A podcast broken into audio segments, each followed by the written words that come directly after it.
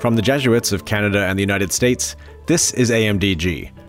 I'm Mike Jordan Laskey. There are some times when I'm talking to someone for the show that the conversation takes twists and turns I never saw coming. Those are some of the most fun episodes to record, and today is a great example of a guest taking us on a journey that is surprising and candid and still has me thinking about it days after we had the conversation. My guest is John W. Miller, a journalist and filmmaker who came on the show to talk to me about a documentary he made and articles on economics he wrote for America Magazine. The documentary is called Moundsville, and it tells the story of a small West Virginia town that is proud of its unique history and facing an uncertain future. You can watch the movie on PBS, and it's extremely well done and worth your time. Unlike those feature stories about communities in the Rust Belt that are written by someone parachuting into a town and then leaving just as quickly, John has really gotten to know the people of Moundsville and has continued to share stories of the town on a website he runs called moundsville.org. I asked John about the movie, which was the first feature film he has made, and I asked him about his articles in America, but we also talked about John's own life story from his childhood as a son of American parents growing up in Belgium, to his job writing for the Wall Street Journal, to a huge decision he made to leave that successful career behind. He also shares about how Ignatian spirituality has guided him on his journey. I think you'll love the way John smoothly moves from personal stories to high level social analysis and back again. You can subscribe to AMDG wherever you get podcasts. And thanks for joining us. Well, John W. Miller, welcome to AMDG. Thanks so much for taking the time to talk to me. How are you? I'm doing well. Uh, kind of rainy in Pittsburgh this morning, but um, uh, feeling good. Great. Well, I'm excited to talk to you about a whole bunch of things. You do a lot of really interesting work. Um, and you have an interesting life story from the little bit I've read about you uh, online. So maybe you could just start by um, introducing yourself and telling us a little bit about your background. Yeah, so I grew up in Brussels. My parents were um, musicians who were from Maryland who were backpacking through Europe, and uh, my dad got a job as a piano player in 1976. So they just dropped an anchor. My joke is they fled the terror of the Ford administration, but that's not really true. So they, they settled in Brussels. They, they had six kids. Uh, we all grew up speaking French. So I grew up with this kind of fascination for America as like the ancestral homeland. Hmm. Um, I joined the Wall Street Journal uh, in my 20s in Brussels, cover global trade. In 2011, moved to Pittsburgh to cover global mining, and then left the journal um, by choice for reasons I'll explain in a bit. Um, and made this film, Moundsville. Pittsburgh's now home, although I still go back to Belgium where my friends and family live. But uh, yeah, I'm very much a, European, Belgian American. Hmm. Um, so yeah, so talk about your your time writing for the journal. So you were doing you were all over the world, right? Writing a whole bunch for them, and and then had a pretty big life change. Yeah, so I grew up in Brussels. Uh, my parents didn't have a TV with their classical musicians. The most exciting, the sexiest thing in the house was the newspaper. It was the uh, International Herald Tribune, which was like a joint venture between the New York Times and the Washington Post. So I was basically reading the best of American journalism I love baseball. I love like the comics, and I started reading about politics, and I, I just love like this kind of you know the daily miracle of uh, of human interest and uh, cultural stuff and economic stuff and politics. So I I knew when I was like seven, I wanted to be a, a newspaper journalist. Uh, af- after college at Mount St. Mary's in Maryland, I went back to Brussels, joined a small magazine, uh, and got noticed by somebody working at the Journal who hired me. So I covered economics and global trade. So this was when, like, right after China had joined the World Trade Organization. I went to China, went to Africa. I went to all these places that were being impacted by global trade. Learned all about like trade deals and how the world of of global trade works, and just like an incredible platform to look at at the world. There was the European Union expansion, which I covered. Like all these things were happening uh, economically in Brussels, and it was it was a global story. And the Journal is a great global newspaper that still lets you, if you have a good idea, go and report out that idea. And and I and I you know I loved it, and and and, and they liked what I was doing, and so it was really you know a, a great job and a great you know great people you work with. I, used to say it was like pitching for the Yankees. Like if you you know if you hung a curveball and it got hit you know 380 feet in the, in the in the alley somebody would catch it like it you know it was uh, working for like really with and, and, and for really good people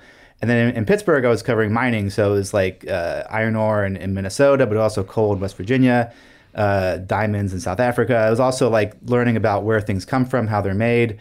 Uh, just a sort of really interesting, fascinating uh, beat.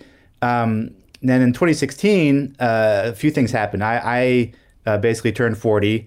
Uh, I um, went through the 2016 election with everybody else, and I really had this crisis of like, am am I doing you know a kind of deep enough thing that's respond to this moment, both in my life, you know, I'm hit my 40s now, and, and you know, midlife crisis. Am I doing something, something that's meaningful enough? And then the, the, with the, what was happening in the country, like there's this sort of authoritarian moment and Trump.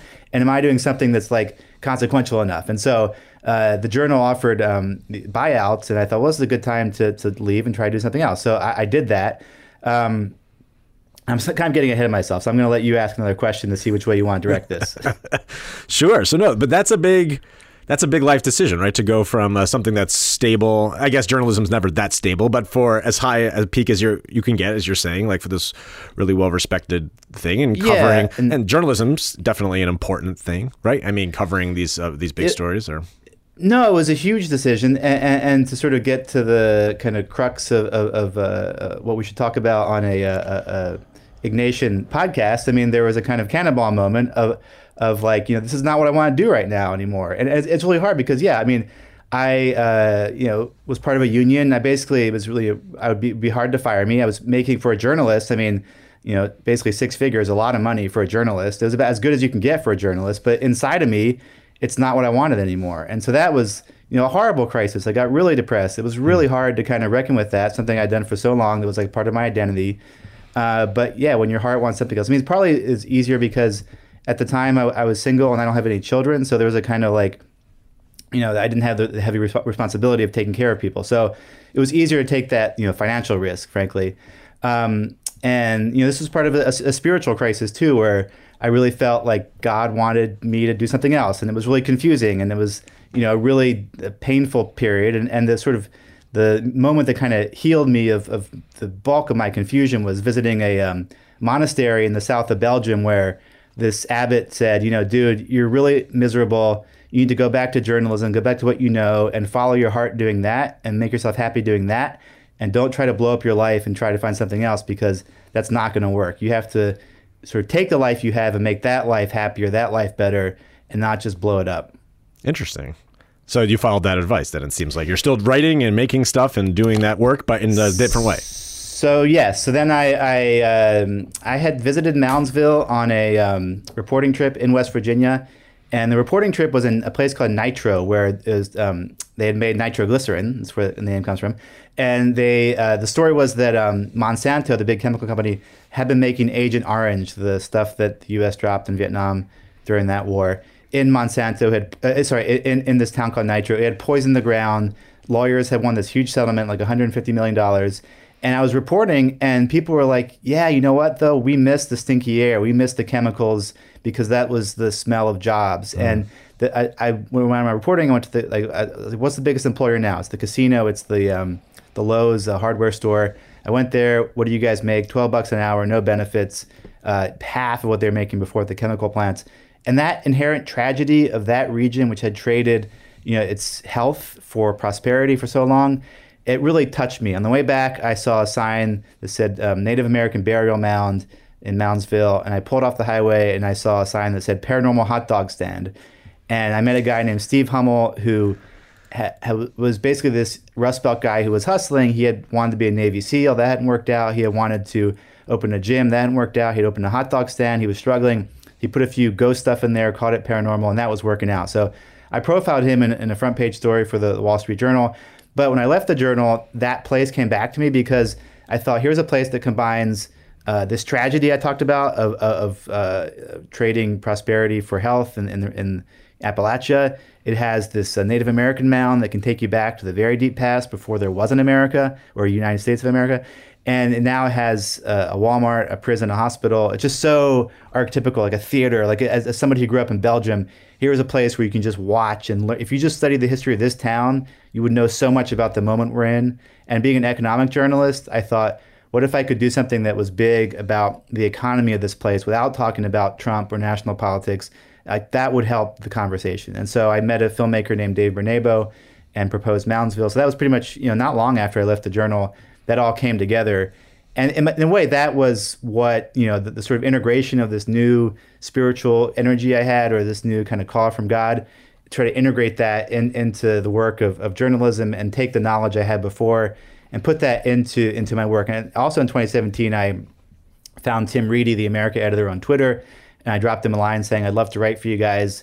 And so that um, uh, also came through, and I started writing writing for America Magazine. And my first big piece was about Moundsville, actually, because I was fascinated by the town. So I did a piece about Moundsville, and I've done a lot lot more for America. And um, my my great uncle uh, Larry Hunt, um, who's passed away, he he was a, a, Jesuit, and so I was familiar with with uh, the Jesuit mission, even if I hadn't hadn't gone to um, school at a Jesuit school, like I'm sure a lot of your listeners have. Great. Well, there's yeah a lot going on. I want to talk first about the the movie, um, the documentary that you, you mentioned uh, called Moundsville, which I, I loved, and we'll have a link for people to be able to, to watch that online. And it, again, you mentioned is a place where there's a, a lot happening. Like when you're going to tell that story, there are there are so many things to cover. There is, as you mentioned, one of the if not the largest, one of the largest. Um, Indian burial mounds from like prehistoric one, kind of in the center of this town, and you tell the story of the town's relationship uh, with like you know again essentially the the European settlers who moved in and their relationship with this place, and then the history of. Um, the yeah the the industry of the town and some of the racial dynamics in the town. There's just so much uh, there um, so yeah, what what about the town as you're doing this reporting? Um, what was most exciting for you? Like what what about it, kind of as you were going through it, um, really just kind of got you uh, excited? I love places where you can see layers of history, and you know, one of my this is very cliche. When people say, "What's your favorite city in Europe?" I often often say Rome, because you just have like you know, around the corner there's something that's 2,000 years old, and there's like something from the 19th century, and there's something from the Middle Ages, and you have these layers of history. And in America, you don't often get that. It's like, well, this is from the 60s, this is from the 50s. like, there's a great line in um, L.A. Story, the Steve Martin movie, where he's showing somebody around the neighborhood in L.A. and he's like, some of these houses are over 25 years old. And in America, it's hard to get that. But in, Moundsville, it's in the middle of the town. There's something that's 2000, over 2,000 years old, built by a people known as the Adena people uh, which were mound builders along the Ohio River. And there were thousands, tens of thousands of mounds um, in the eastern part of the United States. And most of them were leveled as uh, white settlers went westward in the 19th century. Um, but this one's still there, and it's 69 feet high. Um, and it dominates the town, and so they have to reckon with it every day uh, in a way that it is is I think kind of spiritual. I mean, it's a window to the deep past, and over time, their relationship has changed. At one point, there was a bar on top of the mound, uh, they had put a Christmas tree for a long time that you could see all the way across the river, and inmates from the penitentiary would decorate the tree. Uh, in the 70s, with the Native American rights movement, um, they decided that was not appropriate, and people are still nostalgic for that moment. And so it's like this way of talking about, you know, the relationship to the past and Native peoples, and way of talking about um, these important kind of sensitive issues in a way that is kind of like a little bit funny, but also touching and, and, and deep. And so I love that. Just by asking somebody, what do you think about the mound, you could learn a lot about what they think about the past and about Native America and about these more sensitive questions. So you're again background mostly as a writer. How did you decide that you know you weren't going to write a book about Moundsville necessarily, but wanted to make a, a film? Yeah, I thought about moving there and writing a book. Um, I almost did. I almost just went and camped out, a kind of um, a la uh, Midnight in the Garden of Good and Evil. I thought if I just go there and, and spend a year there, something will happen, and I'll, I'll do that. Um, I had never made a film before, and I thought that would be a fun thing to try. I mean, again, in this season, that season of my life, I mean, I um, wanted to try stuff. I wanted to do other stuff. I thought if I gave up the security of the Wall Street Journal, it's not to do a similar job. I want to really kind of push, you know, what I've been doing. And so, uh, and then visually, I thought the mound and, and some of the stuff we found down there. Um, so like Moundsville had the world's biggest toy factory, and they made Rock'em Sock'em Robots, this famous toy, and, and, this big wheel. And so that stuff was like visually very interesting. Um, and I did a lot of research that's like not in the film, but uh, you know, I, I learned about um, a lot of economic development stuff in the 19th century, the importance of the Ohio River, which in uh, the 50s was as important a supply chain as like Manchester was in 1890 or Shanghai or Guangzhou provinces are now in China. Basically, like the, the world's stuff was made along the Ohio Valley, it, River Valley. It wasn't just coal and steel; it was uh, shoes and shirts and cigars and toys. I mean, they made everything in the Ohio Valley. So, I mean, th- in that sense, like part of the movie, even if you just see people speaking, I mean, the editing reflected my my own reading, writing, and, and research. Um, uh, you know, I feel like Moundsville was a, a work that I had been you know, subconsciously working on for years and years and years because I was just fascinated by the cycles of, of, of capitalism in, in, this particular place and, and, and the Rust Belt and, and like, you know, how people were dealing with this very difficult change to their towns and their regions. Yeah, you found some amazing people to speak to. I, it's always hard because you never know how people are going to be on camera or answering questions, but you just found like I don't know, so many of the people you featured multiple times through the film kind of all talking about you kind of divide it up thematically and are talking about the mound or talking about um, the Walmart, um, talking about all kinds of you know the, the history and just young people, you know, people who've had all kinds of different jobs there, and just so um, thoughtful and perceptive about their own experience of the town, yeah. like really rooted in the the place. Um, who were? Can you remember any of your favorite people who you found and thought, oh, this is going to be a great a great? Oh yeah, I mean, the that happened when we were shooting, and Dave and I would look at each other and say, like, wow, did he really say that? Like unscripted. Like there's an old man named uh, uh, Les uh, Barker who is around 80, retired boiler operator. At one point, he goes, you know, I tell my grandkids, what do you want out of this world? You want to set the world on fire, or you want enough for a weenie roast now and then? And I was like, did he really say that? I didn't tell him to say that. I mean, that's you couldn't write that better.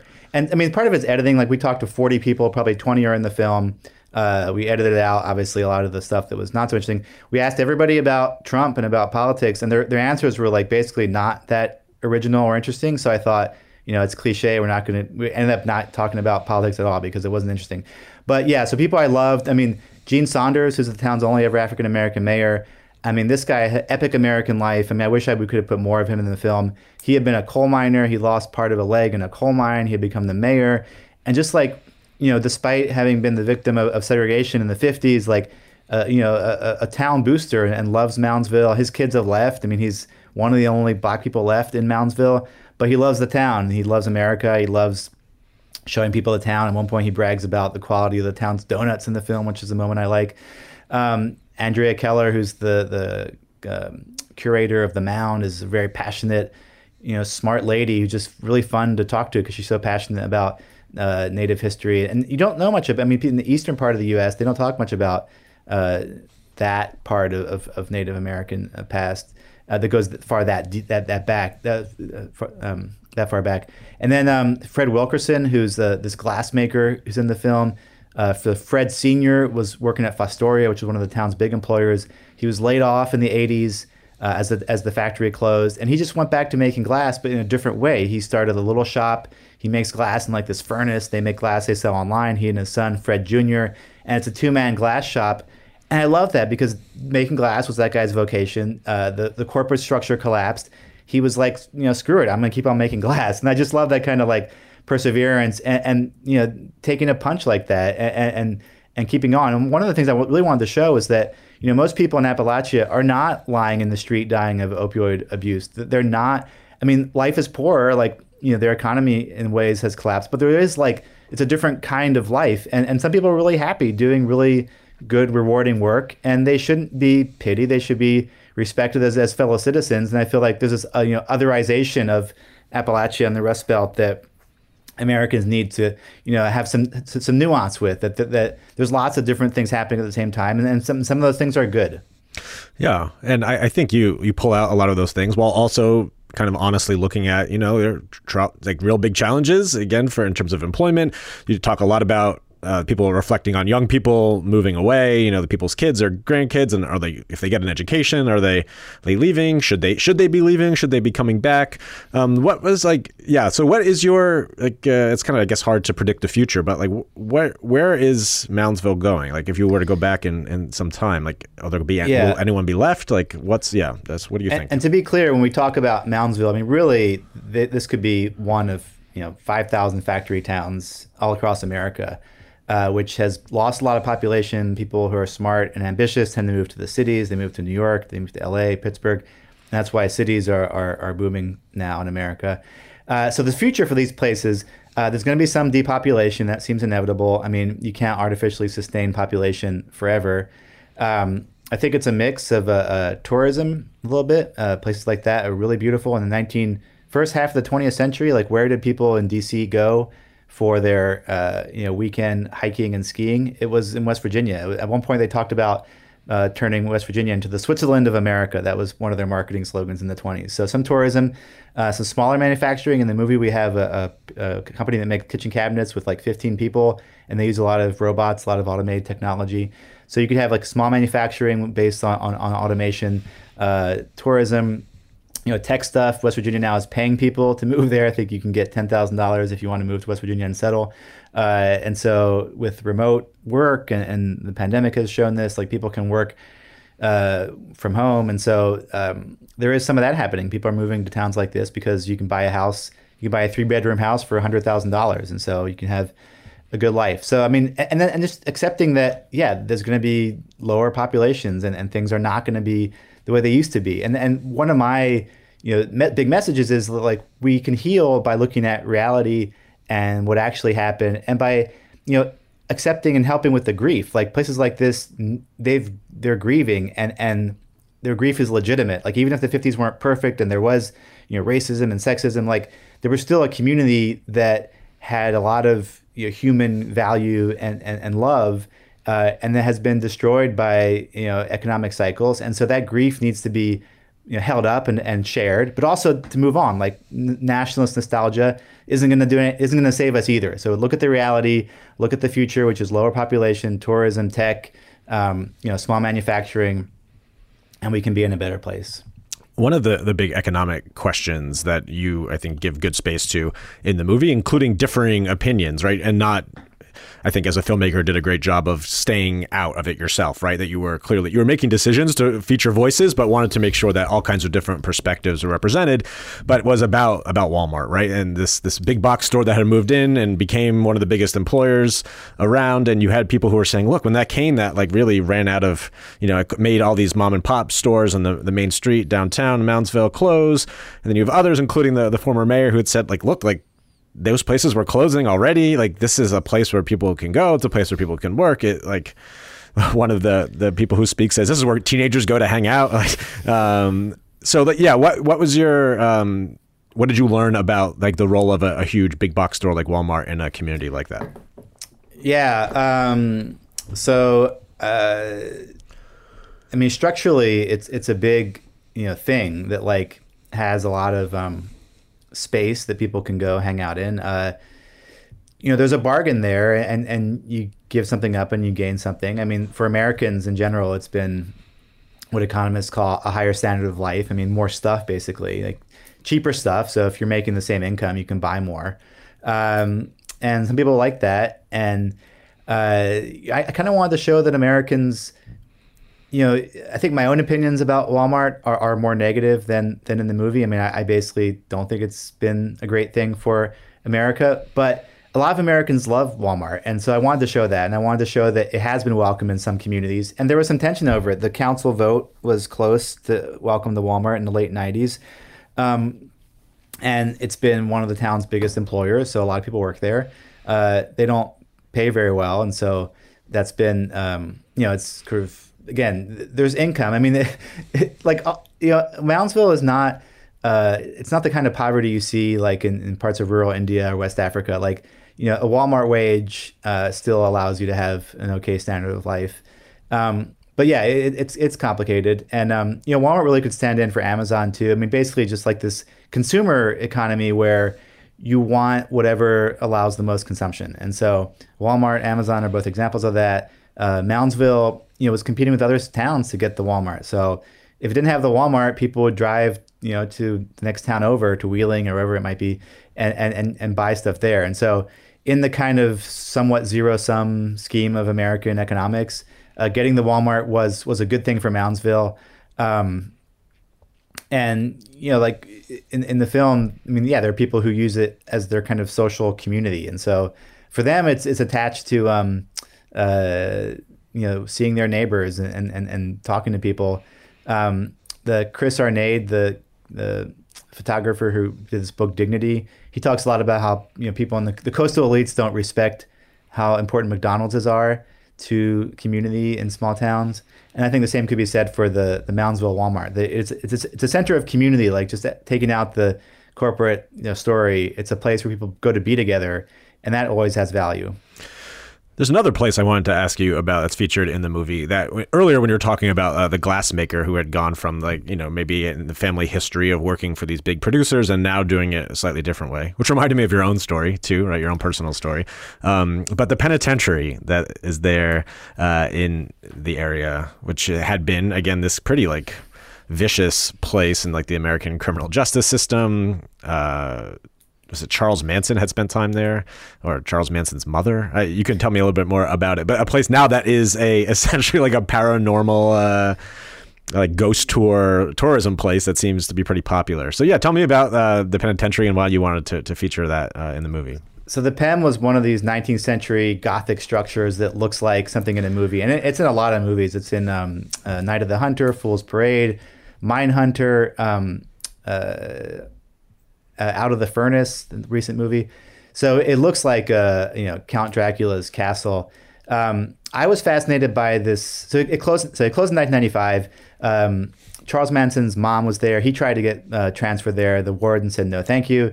Other famous people included uh, Eugene Debs, the socialist candidate for president in the early part of the 20th century. He was there for a while. They had the uh, one of the last hangings in America there. Uh, there was an electric chair. I mean, it was a horrible, cruel place. Um, but it was also in the middle of town, across the street from the mound. And although it was very cruel, there was kind of a shared humanity that I think has been lost in our incarceration system. Like people in the high school would go play um, basketball games against the prisoners. Hmm. The the different prison teams would come visit, and they would play baseball. Like in the '50s, before network TV could show you baseball at home, you would go watch baseball at the prison. And this is something I've written about on the blog, moundsville.org. So all the stories I have not been able to put in the movie, I've, I've been writing about on moundsville.org. And so there was a kind of human, a shared humanity. Like prisoners would go and help clean up the town. There would be like, you know, you know, social interaction. They could lean out the window and talk to people. Um, like that was all kind of part of their shared humanity of being in the same place. And I'm kind of touched by that, uh, however cruel the rest of the stuff was. And so now it's a tourist attraction. People go and they'll look at the electric chair like old Sparky, which I find horrifying, but it's it's uh, it's sort of this. You know, people are entertained, I guess, by the you know the, the pain and cruelty of it. Like the sales are very small, and there's a ghost tourism business, and I, I thought this was in, incredible because at the same time when in 2016, like Trump was winning an election by appealing to ghosts, like this town was literally selling ghosts, and you could pay money and go and try to find ghosts using this like meter. I don't know how it works, but people could do paranormal. They call it paranormal investigation. That's a huge like niche tourism sector. People will travel all over the country finding these old prisons and like these places where there's ghosts. And in Moundsville, because it has the Native American mound and then the prison across the street, you know, has a very strong kind of ghost sales pitch. and so people go there and, and, and they're marketing it as a place to go and, and look at ghosts. And so I think, I mean, I thought it was really interesting. And uh, there is, um, I mean, it's, it, it, it, you know, you might think it's sort of wrongly spiritual, but it's spiritual. I mean, it's a metaphysical kind of claim uh, that I thought was really interesting. And in that part of the country, it makes sense. Like they've lost so much. Like there are ghosts. I mean, populations declined, factories are gone.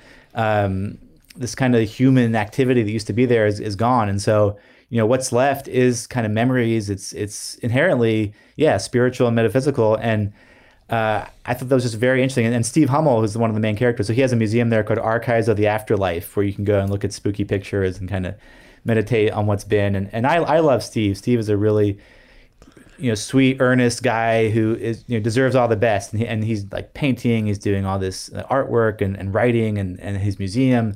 And so I also wanted to, to sort of hold, hold Steve up as somebody who is who can take a punch and, and is, is not giving up um, his kind of entrepreneurial dreams.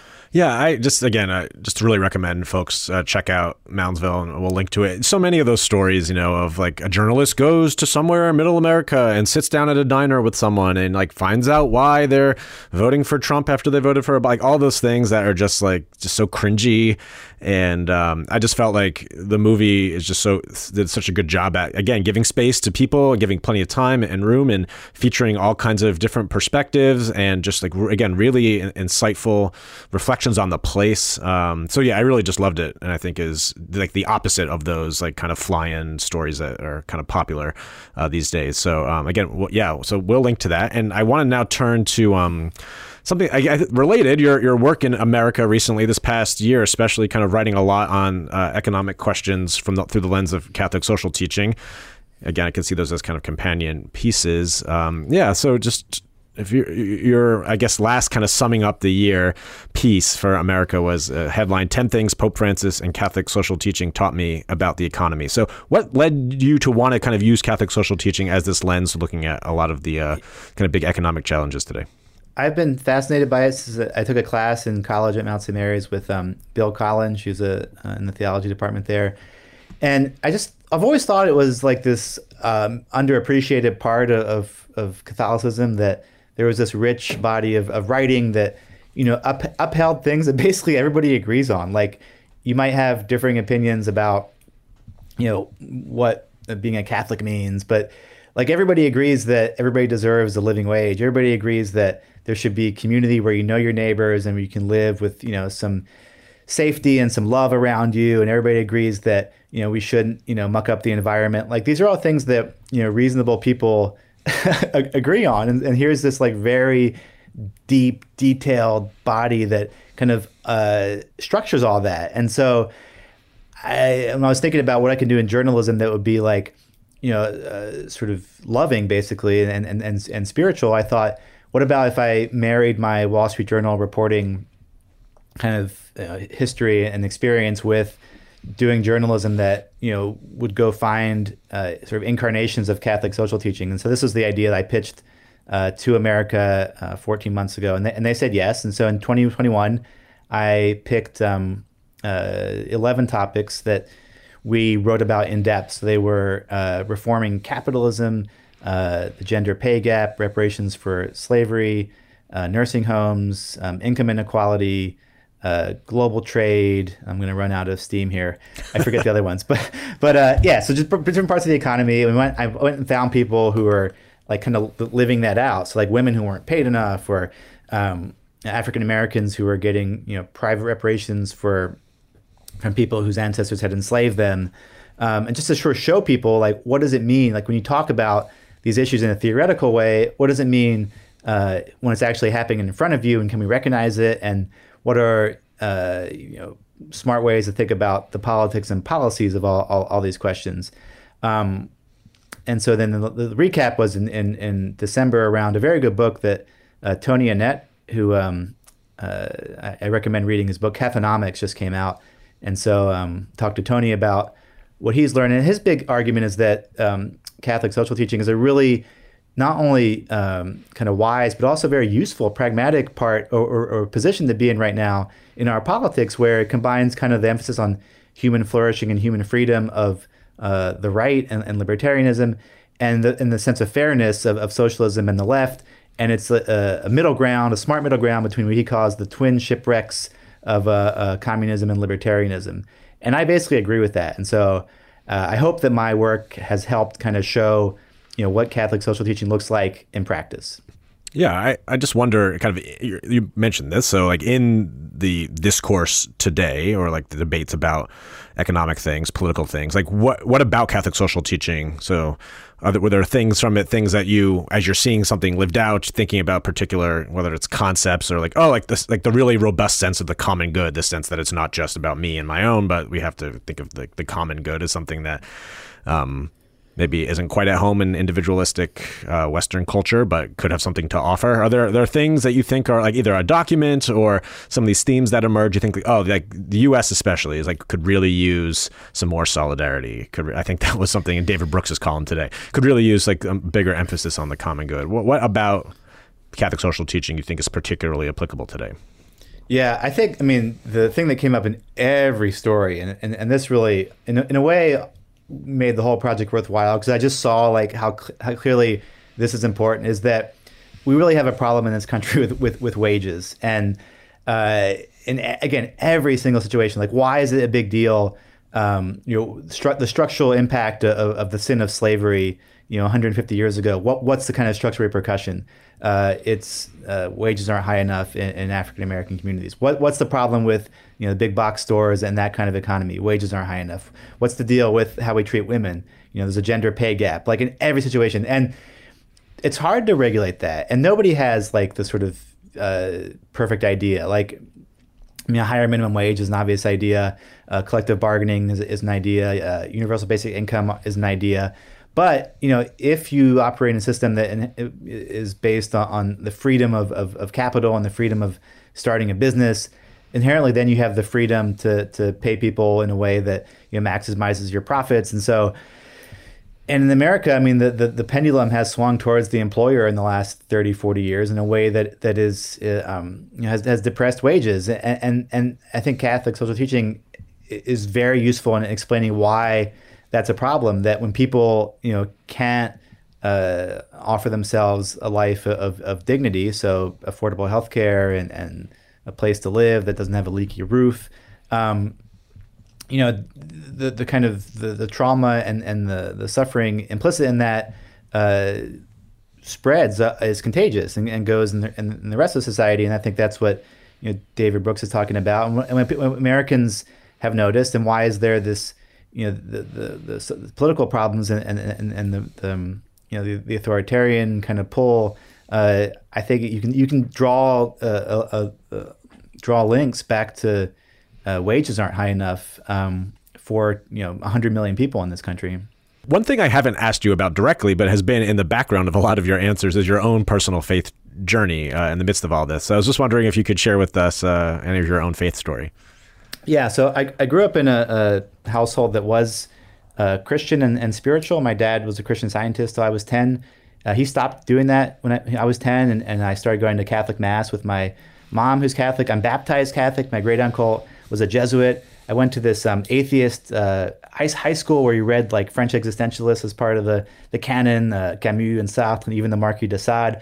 Um, I was kind of a contrarian, so I was kind of like, well, I'm going to believe in God because you don't. And I went to a Catholic college and I thought, well, I'm going to, you know, show you how you can be an atheist because you're not. And so then in my 20s, I mean, it was, uh, I've always been fascinated by the intellectual part of it and going to Mount St. Mary's kind of reinforced that. There was this rich tradition of Aquinas and going back to the Greeks and Aristotle and St. Augustine. And the writing kind of really touched me. Um, but it remained kind of intellectual. You know, until I had this midlife crisis, this cannonball moment where I'd left the Wall Street Journal, I'd just gotten divorced, I was kind of without the familiar structures that I had in my life, and in that moment, I felt a real personal kind of you know numinous connection to God, where there was this you know it was very almost traumatic six weeks of kind of visions, and my heart was pounding, and you know very clear like kind of connection to the universe and, and to the mysterious depths of, of the universe and um, kind of invited me to really think about a more personal relationship with God uh, in a way that I, I couldn't not reckon with. I mean, it was like this pit in my stomach. I had to like really confront it and, and, and think seriously. So I, I, went to this monastery where I was told to basically get a, get a job and a girlfriend and get back to my real life. Um, and so then the last five years, it's really been this process of building that more personal connection. And the Ignatian tradition has been so rich, I found. I mean, not just in my work with America, but I've done the spiritual exercises, so the 19th annotation, where you do readings every day for, for nine months um, that invite this very contemplative uh, kind of tradition of using your imagination to connect with God, putting yourself in gospel stories. Um, and thinking about yeah how what does love look like in, incarnated in the world? How can you live out that love? And i haven't resolved this. I mean this is something that i think for the rest of my life i will wrestle with and it's the nature of the of the faith struggle that it's it's a struggle that goes up and down. You have moments of clarity and moments of, of extreme doubt. And so that's where i am. It's this this wrestling with it that i think is part of the ignatian tradition and, and you know god in all things. And um, what i love about it is that it's so open open minded whereas um, where you the you can you accept that and this sounds very Jesuit of me, but ma- many things are true at the same time. And the question is like, where do you find God? What, what's pulling you in a way that you find mo- most loving? Um, and so I, I, describe myself as a um, an Ignatian Catholic, um, but the the journey is not over for sure. One of the big challenges we see, like in faith community, in uh, in journalism world, in our society, uh, you mentioned like if we all can agree kind of on some basic premises, then we can love each other even if we disagree. Um, but that seems to be such a big crisis right now, right? Is that like we don't it's hard to agree on things. I'm sure as a journalist, you kind of see some of that, like the what is it, post truth, or like we different truths or different sets of facts. Um, like was the was it, yeah. Anyway, so how how are you dealing with that? How are you responding to that as a journalist who values the truth and pursuit of truth, where it does seem like some of these even most basic things we uh, can't even agree on the premises. So uh, I have a secular answer to that question, which is that I think that the reason that people or one big reason people have grown to mistrust the media is that they no longer see journalism being practiced uh, in their backyard. So uh, there's a set of practices, and when people ask me, "Do you think the media or this media is left or right?" I'm like, my answer is always, "Are they doing the work?" So what is the work? The work is you go talk to people, you go see stuff, you write about it. When you make a correction, when you make a mistake, you, you write a correction. You you like engage yourself in a community and then tell their stories. And so in the old days, like there was a local newspaper that was you know, thriving in every town. You would see your neighbor down the road. He'd be knocking on doors. He'd be making phone calls. He'd be like announcing the high school football game. He'd be announce- asking the mayor questions. He'd be telling you if somebody got arrested, who you should know about. And then if you made a mistake, he would own up to it. Like there was a kind of integrity that you could see the journalism. And so the, the decline of local newspapers, and since 2004, America has lost 1,800 local newspapers and that decline of that means that when you read something in the New York Times, you no longer know what journalism is in this kind of es- essential way. And so then you don't trust it because you haven't seen that happening in your own backyard. And so what, what I want to do with Moundsville too, with moundsville.org, is to kind of offer a template.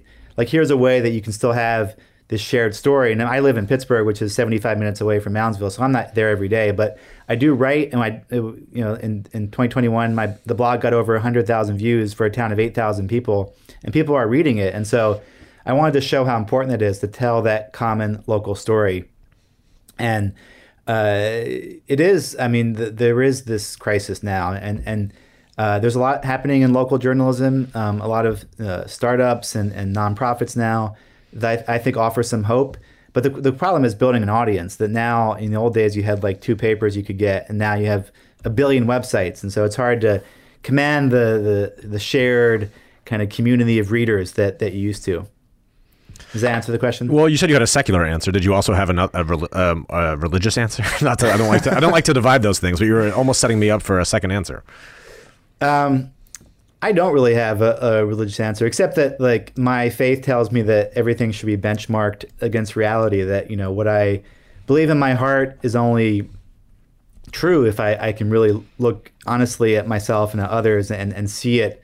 You know, I'm only only really really being loving if I can see the love bearing fruit, um, that kind of thing. But I, I don't think this is a, a, a religious issue really. And I, I think about in the, in that kind of tussle between the church and and, and, and, and journalism, I think about the what I call the the spotlight test. Like at this moment uh, of crisis 20 years ago, you know, where was God? Was God with the church or was God with the journalists? And I think in the case of the abuse crisis, like God was with the journalists. That like there is like real love and value in uh, the practice of, of, of journalism, and so that is a, is a secular thing, I think a big Ignatian theme, you know, is that God is always at work and is just kind of noticing how God is at work in, in different times and um, not necessarily like saying, oh, here's someone who's not encountering God. Let's have them encounter God. But no, like in your life and what you're doing, like where do we see that the divine presence or God at work. And I just I do think in the work I've gotten to experience of yours, uh, I, I, just see that I, see that coming through with the, your care and attention and uh, really grappling with some some big questions. So um, I think you're on a great path, and I uh, appreciate your your sharing some of your story and uh, your great work with us today. Thank you so much, Mike. I really love talking about this stuff. And um, you know, America Magazine premiered Moundsville in New York City, um, across the street from the Wall Street Journal, and so. I was able to see News Corporation, have friends of mine come, and um, I love it when people see the kind of spiritual part of that film because for me it was an act of, of, of listening. And I, I feel like uh, in the, the big question about journalism and, and the church and, and, and finding the, the path, I mean, li- listening really is, um, you know, what, what can heal us uh, in the end. So thank you. Thank you for listening to me. no, anytime. Thanks so much.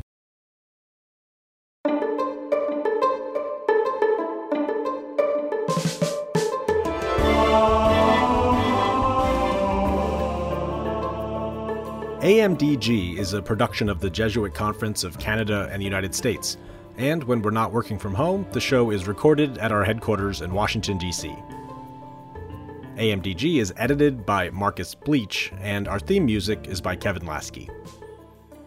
The Jesuit Conference communications team is Marcus Bleech, Eric Clayton, Megan Leach, Becky Sindelar, and me.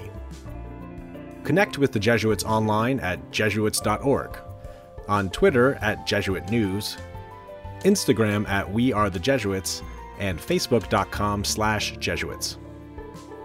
Sign up for weekly email reflections by visiting jesuits.org slash weekly. If you or someone you know might be called to discern a vocation to the Jesuits, connect with the Jesuit vocation promoter at beajesuit.org.